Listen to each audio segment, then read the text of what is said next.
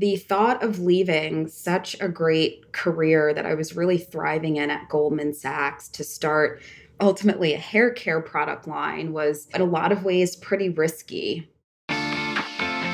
Hello, and welcome to Shopify Masters, your companion for starting and building a business. I'm Shuang Esther Shan. Even though Nancy Twine had a thriving career in finance, chemistry and tinkering with home beauty remedies had her heart. It's a ritual she shared with her mom and grandmother. And so, while Nancy worked on Wall Street, she started her brand Briogeo, selling clean and natural hair products that cater to all hair types. That was a decade ago. Today, Briogeo is sold in Sephora stores all over the world. And in 2022, the brand was acquired by the Wella Company. Nancy still runs Briogeo as the CEO, and it's about to become a nine figure business. Nancy joins me now to share her journey from formulating products to retail partnerships to being acquired and what's next. Welcome to the show, Nancy. Thank you so much for having me. I'm so excited to be here very excited to chat, and I wanted to start with some of your early beauty memories. I know that your mom and grandmother used to make hair and beauty products at home. So tell us about some of those early memories tinkering with formulas. Yeah, absolutely. I definitely have a very sort of early childhood connection with beauty products and chemistry. My mom was both a physician and a chemist. And so, through her chemistry background, she knew all about how to emulsify water and oil and just create these really incredible textures. And so, growing up, I would go with my mom to our local health food store, and they had, you know, every sort of ingredient and potion under the sun, but everything was sort of single ingredient. So, you could buy the best organic coconut oil or jojoba seed oil or rosemary extract or dead sea salts. I mean, it was just a chemist's dream. And we would go to the health food store, we would pick out all these different ingredients, bring them back home. And I would basically watch my mom transform them into these really beautiful and highly functional beauty products. And, you know, for me, one of the reasons why I really loved making products at home was, you know, at the time I was very young, so I wasn't wearing um, makeup or skincare, but I have naturally curly hair. And I remember how hard it was for me and my mom to find products and formulas that really worked for my texture because I need a lot of moisture. The products also have to have a lot of slip, which is, you know, the ability to ease a comb through the hair. And so many of the products just didn't work. So being able to take these ingredients and transform them into the types of formulas we needed was really magical to me growing up. And this interest really followed you through your studies as well. I understand in high school you really loved learning chemistry through science classes. Yeah. So during high school, I took anything I could really take that fell into that sort of, you know, biology or, or chemistry subject because I just loved the idea of being able to learn about everything from anatomy to ingredients and the periodic table and how you could combine these single elements and turn them into something else. So that sort of transformation aspect is something that has always excited me and I've always been curious about it even though I didn't end up studying chemistry or biology in college ultimately. I took a little bit of a different route but I've always definitely had a strong you know interest in the sciences and that different route led you to the finance world. You had a career in Goldman Sachs before you started Briogeo. What kind of learnings did you pick up through working on Wall Street that really prepped you for this business? So, I spent the first seven years of my career working at Goldman Sachs in commodity sales and trading and I started my career at Goldman right out of college in 2007. And if you can recall back to that year, it was actually the start of a financial crisis. So I came into an environment that was really challenging. People who had been, you know, veterans in the industry were seeing things that they had never seen before. But, you know, one of the things that I can relate to that actually is very much the experience that an entrepreneur goes down in terms of facing the unforeseen every day. And with that comes the need to really be creative because when you're faced with a challenge or an obstacle or a situation that you haven't experienced before, you can't really tap into sort of your knowledge base of knowing immediately what to do. You have to get creative and create these unique solutions. So I kind of felt like throughout my finance career, so much of what I had to navigate was new information, finding new solutions to problems that didn't exist anymore. And I feel like that level of just sort of discipline and relentless pursuit, despite the obstacle, definitely created a really strong foundation for my entrepreneurial journey. And you also did all sorts of research before starting Briogeo. You even went to the New York Small Business Library. What were you looking for? the thought of leaving such a great career that I was really thriving in at Goldman Sachs to start ultimately a hair care product line was in a lot of ways pretty risky.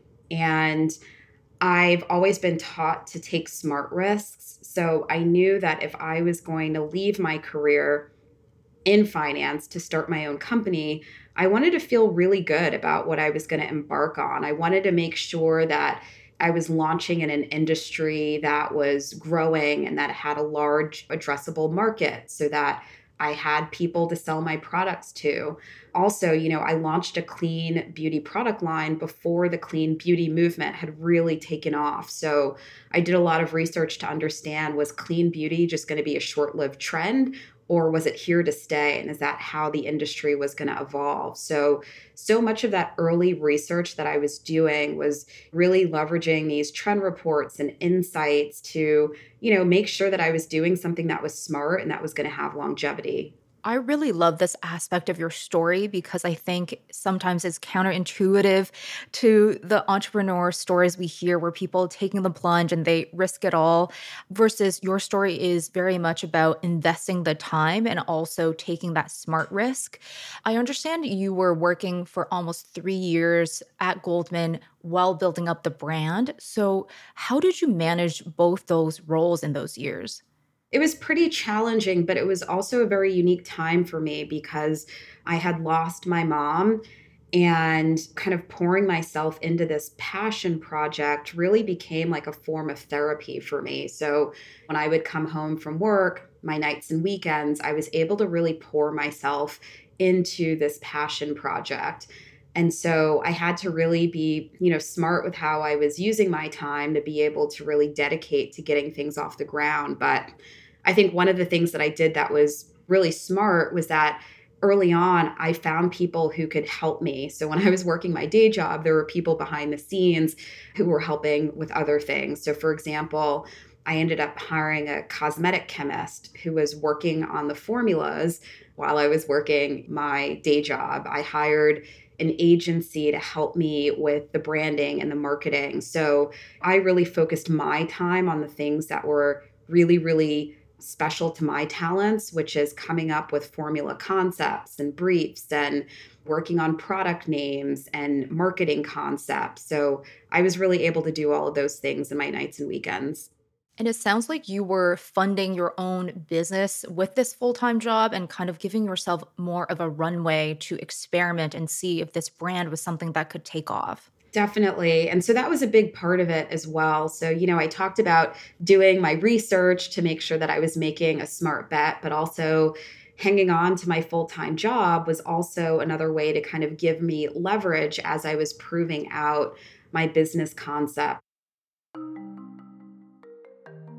So I didn't have the stress of trying to figure out how I was going to pay my bills or make ends meet because I had, you know, income from a career coming in. So I think that really helped me mentally. It helped me to kind of take my time and go slow and be thoughtful about every step. as opposed to trying to kind of rush things because I felt like, oh my gosh, I have such a short runway to be able to start making revenue. And at what stage were you fully comfortable with becoming a full time entrepreneur?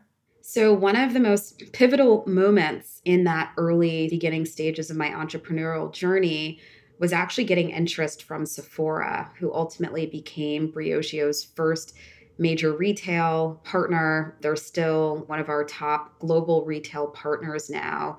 And when I landed the Sephora contract back in 2013, we ended up launching in 2014.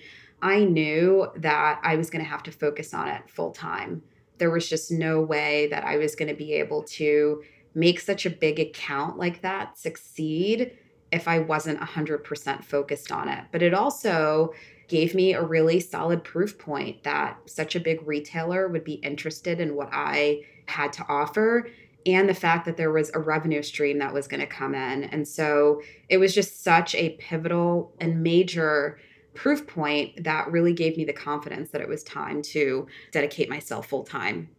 Very excited to dig into more about that Sephora relationship. But before that big contract, a lot of founders have to go through that first large production run. What advice do you have for those who are taking their home recipes into a mass production? Yeah, so I will say our first formulas that we launched at Briogeo, these were sophisticated formulas that were, you know, concocted by a chemist with my direction. So they were very stable, high performance formulas. And that's something that was really, really important to me because I knew that if we were going to launch places like Sephora, we couldn't have the types of formulas that I had growing up, which needed to be refrigerated, had a very short shelf life, and also weren't leveraging some of the more advanced natural ingredient actives. So the formulas that Briogeo are rooted in are very different from the formulas that I grew up using. But you're totally right in that a lot of beauty brand founders kind of forget about the less glamorous aspects of launching a beauty brand because it's so easy to become sort of caught up in the innovation and the marketing and the branding. But the finance and operations piece is so, so critical. And, you know, one of the biggest challenges I actually had starting out was I had to move my shipping operation from my studio apartment in the East Village to an actual warehouse because I couldn't palletize cases of products at home. Like I needed support with that. So that was a big sort of obstacle I had to navigate early on, which was starting to professionalize a lot of my operations. And I think another aspect of growth is going to trade shows, which you found success in. What advice do you have for people who are thinking of investing and intending in a trade show to make sure that they make the most out of those opportunities? Yeah, it's it's a really great opportunity for anyone who's starting out in an unknown or unfamiliar industry where perhaps you don't have a lot of contacts or network people to tap into. What I will say is that trade shows can be really overwhelming, very large. There's lots of different sections. So, the first thing that you want to do is really understand the lay of the land and where it makes sense for you to show up in a part of a show because it can make all the difference as it relates to the types of people who will come to your booth and the types of people that you'll meet. So, that's critical. And then when you do figure out that part, you want to figure out okay, how can I best represent my brand and what we do visually in the space that you're renting. So, getting really, really creative with your booth design and layout will really help to attract people and help to story tell your brand for you. I would say the next thing is come very well hydrated and prepared to do a lot of talking because I will tell you working the trade show floor is probably one of the most exhausting things I've done in my life. There's a lot of talking, a lot of interacting, but you have to bring the energy to everyone that you meet. It's really, really critical. And then just making sure that you're proactive about getting contacts. You never want to be that person that said, oh my gosh, I met the perfect person and totally forgot to get their card or information. So keeping that top of mind is really critical also. Very excited to chat more, Nancy. I'm chatting with Nancy Twine, founder and CEO of Briogeo. I hope you're enjoying our conversation. And if you haven't already, please subscribe or follow Shopify Masters wherever you get your podcasts and leave us a review or feedback for the show. Thanks. So, Briogeo is on the more affordable end of premium hair care products. How did you approach pricing and customer education to balance being both competitive and profitable? That was definitely a real priority for me because the fact that Briogeo is really rooted in the concept of hair care for all.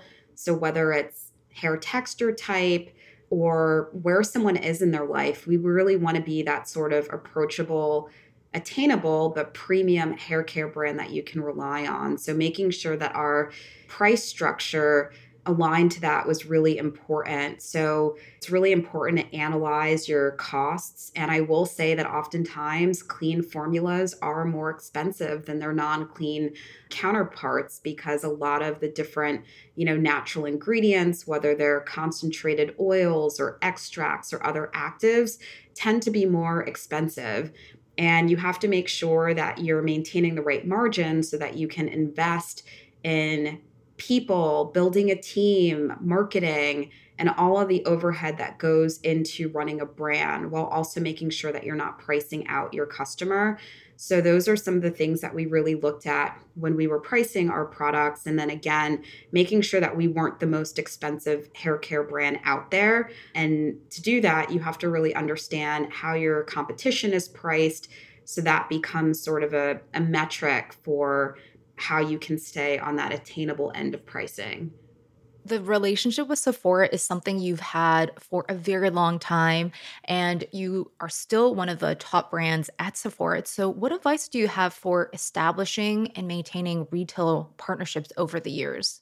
One of the biggest things that I've learned about the retail partnership is that it really is a two way relationship in which both parties are really supporting each other towards you know the common goal of, of driving a brand's success I feel so privileged that Sephora took a bet on me and, you know, put me on their shelves very early on. And luckily, we made such a great opportunity for the both of us over the years. But like I said, it was definitely very much a, a mutual sort of arrangement. So I had to spend a lot of my time as a founder training their sales teams so that they could represent the brand well in store. I've done tons of master classes. We've invested in sampling. We've invested in digital. And we've really, you know, worked together to leverage their insights and their perspective to make sure that we were building the business with them as opposed to relying on them for all of our success. Sounds like Sephora is not just a retail distributor, but it's also a marketing channel. A few years ago, I remember Briogeo being one of the birthday gifts that helps you to be discovered by so many new customers. So, how did that initiative come to be? Yeah, so Sephora really is not just a retailer, but they are an incredible marketer and such an incredible way to get products into the hands of that beauty junkie. And for us, you know, sampling has been a really big part of our strategy from day one, whether we were sampling through Sephora or through other opportunities. And we also knew that even though we had been sampling and doing lots of marketing with Sephora, there was still so much untapped potential in terms of really penetrating their total audience. So there's still, you know, a high number of Sephora clients that don't even know Briogeo exists. So we really identified that opportunity together and we thought that the birthday gift would be like just such an incredible opportunity to not only get clients to experience Briogeo through that sampling program, but you know, we were at the cash wrap of every Sephora store nationwide. So just having that visibility was so impactful to the brand. You actually bootstrapped the business for a very long time. At what stage were you ready to seek outside investment and what were you looking for in these investors? For the first six years of running Briogeo, I bootstrapped using my own cash, credit cards, bank debt And six years in, I decided to partner with a private equity firm called VMG Partners. They're based out in Northern California. And I actually knew the CFO at VMG because we went to college together. I didn't know him in college, but I knew him post college. And we had just been developing a relationship over the years. So, trust is something that's super important to me, especially when it comes to something that you've been building, that you've poured all of your savings and life into. Making sure that you have a partner that's really aligned with your vision and where you want to take your company is just so, so critical because it's true. Financial partnership is, in a lot of ways, like a marriage. You know, it's a legally binding agreement. And before you enter into that, you want to make sure that you're very clear with what it is you want, how you operate, what you need from your partner, so that you can have a really successful and aligned outcome. And I'm so grateful for the partnership that I had with VMG because it wasn't just a financial one, but they were so critical in helping me build out my team, get more strategic about how I was operating my company, professionalizing the organization, and then, you know, ultimately helping the company get to a successful exit three years later. So, private equity is actually something a lot of founders are afraid of. They feel like venture capitalists are more hands off and they don't lose a lot of control with their company. Can you share a bit more about this decision to go with the PE route? Yeah. And so, you know, really it's all about timing. So, VCs are typically earlier stage investors and during an early stage of running a brand, at least was the case for Briogeo, I was doing so much testing and learning. We didn't have a ton of resources to, you know, invest in a lot of different areas, including building out a more sophisticated organization. And so, in some ways, it kind of makes sense that VCs are hands off because it's so hard to apply a playbook to a company that's so early stage, which is why private equity partners that tend to be more strategic in their partnership will come in later. So when a company is ready for that sort of next stage of growth, so there's typically more capital on the balance sheet and there's more to work with in the P&L. And it's really that point where you do need not just the money, but a strategic partner. And so the way that those two sort of investor types work, it really does make sense that private equity is going to be more of a strategic partner than a VC at that later stage. And this relationship has really helped you to join the Wella company through an acquisition. What advice do you have for founders when they are pitching and looking for buyers? I think it's really important to just be honest with yourself about why you're selling your company. For Briogeo, it was really about how do we get the resources and the support and infrastructure to continue to sustain our growth? And how can we find a partner that's really synergistic to what we do as a brand? And one of the things that's so unique about Wella as a partner is that they have a core competency in hair care and they're doing a lot of things that align with our future growth initiatives. So, you know, that was some of the self reflection that I did when I was coming to a decision. But I think it's, you know, being very clear on what sort of value add you're looking to get from a partner and how that's going to help you continue to scale your growth. Mm-hmm. And I think one of the themes we talked a lot about throughout our conversation is the fact that the natural hair care category has expanded. It's changed a lot in the last decade. What trends are you excited about now within the industry? One of the things that I'm really excited to see is that over the years, the hypothesis about clean came true. You know, back in 2010, when I was doing all this research, I read that clean beauty wasn't going to be just a short lived trend, but it was how the industry was going to evolve. And we're definitely seeing that. You know, even some of the major retailers like Sephora and Ulta actually have their own clean standards and clean programs. So I'm really excited to see more brands get on board, not just only with clean, but also with sustainability, which is so, so important because in beauty, packaging is such a big part of the product.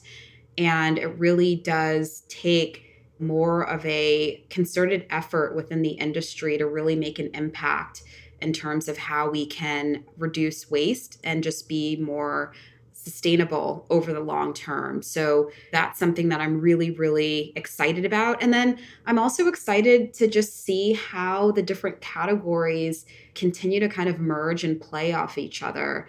So much of what has happened in skincare has impacted what's happened in hair care. And I think kind of seeing those lines blur and we're learning from each other cross category is going to be really pivotal in driving a lot of the future innovation in beauty. Mm-hmm. And you were certainly a trailblazer in this category, but currently, I think each year there's more and more different brands that's launching. How do you feel about just having more competition in a category that you kind of carved out in the beginning? Overall, beauty has had a lot of new entrants over the past few years. And I actually think it's really great for everyone. There are so many people in the world that it's really hard to tap out of market share. So I've never really viewed competition as something that was going to hurt me and my brand's growth. I just view it as more people coming in educating on the category, educating on clean and sustainability. And the more that we can, you know, educate the consumer, the better that is for everyone. And so I even mentor some of my competitors because I really do believe that we lift each other up and we make the category bigger when we support each other. I love that. And I know that education and sharing knowledge is your next big focus. Tell us more about how you're building a hub of resources and sharing your learnings. Yeah, I'm so excited because March is actually Women's History Month and it's also the timing of the launch of a content site that I'm building at nancytwine.com. And the mission is all about empowering females to live a life well lived and create success around some of the most important life pillars, whether it's navigating a career, personal finance, relationships. And I'm just really, really excited because I've learned so much over the years. I've also met some incredible experts in these areas. And I'm just excited to bring all of this knowledge and insight to really help to support other people on their journeys. That's amazing. And we're very excited to visit nancytwine.com. Awesome. I can't wait. Thank you so much for being here, Nancy. Thank you so much for having me. This was so incredible and so fun. That's Nancy Twine, founder and CEO of Briogeo. And thank you for joining us on Shopify Masters. Our show is produced by Megan Coyle and Gogo Zoger. Our engineers are Matt Schwartz and Miku Betlam. Benjamin Gottlieb is our supervising producer. And I'm Shuang Esther Shan. And we will see you next time.